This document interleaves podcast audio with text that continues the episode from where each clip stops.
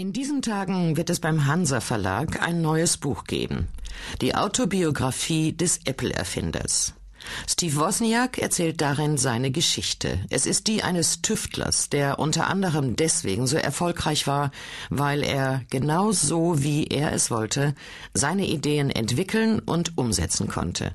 Stefan Heuer hat ihn getroffen. Ein guter Ingenieur ist wie ein Künstler.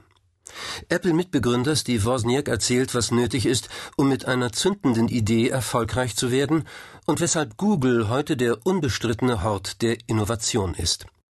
Ein Interview von Stefan Heuer.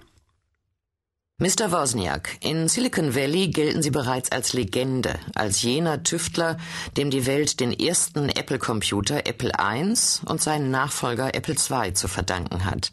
Aber erst jetzt haben Sie Ihre Lebensgeschichte in einem Buch veröffentlicht. Waren Sie dafür vorher zu bescheiden?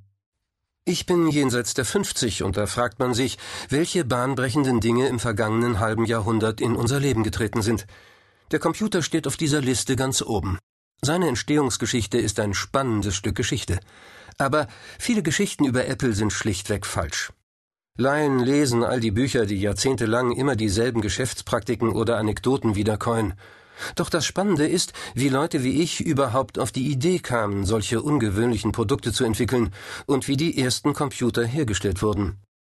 Der Apple II war der erste Personal Computer für die breite Masse.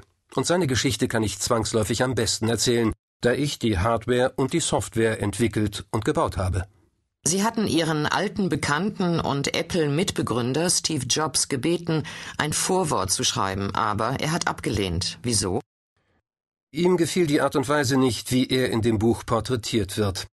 Er hat das Manuskript gelesen und sah sich darin verunglimpft. Ich finde die Beschreibung seiner Person korrekt.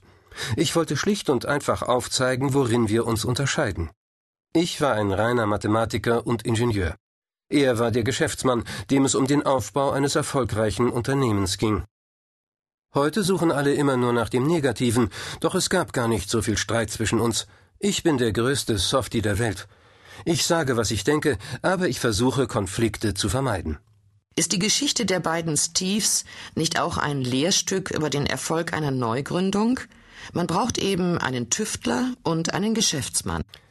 Das stimmt. Steve kümmerte sich um das Geschäft. Er rief die Händler an und fand heraus, was sie wollten. Er machte sich Gedanken über die Verpackung, über die Anzeigen, und ich war der Ingenieur, der die Software schrieb.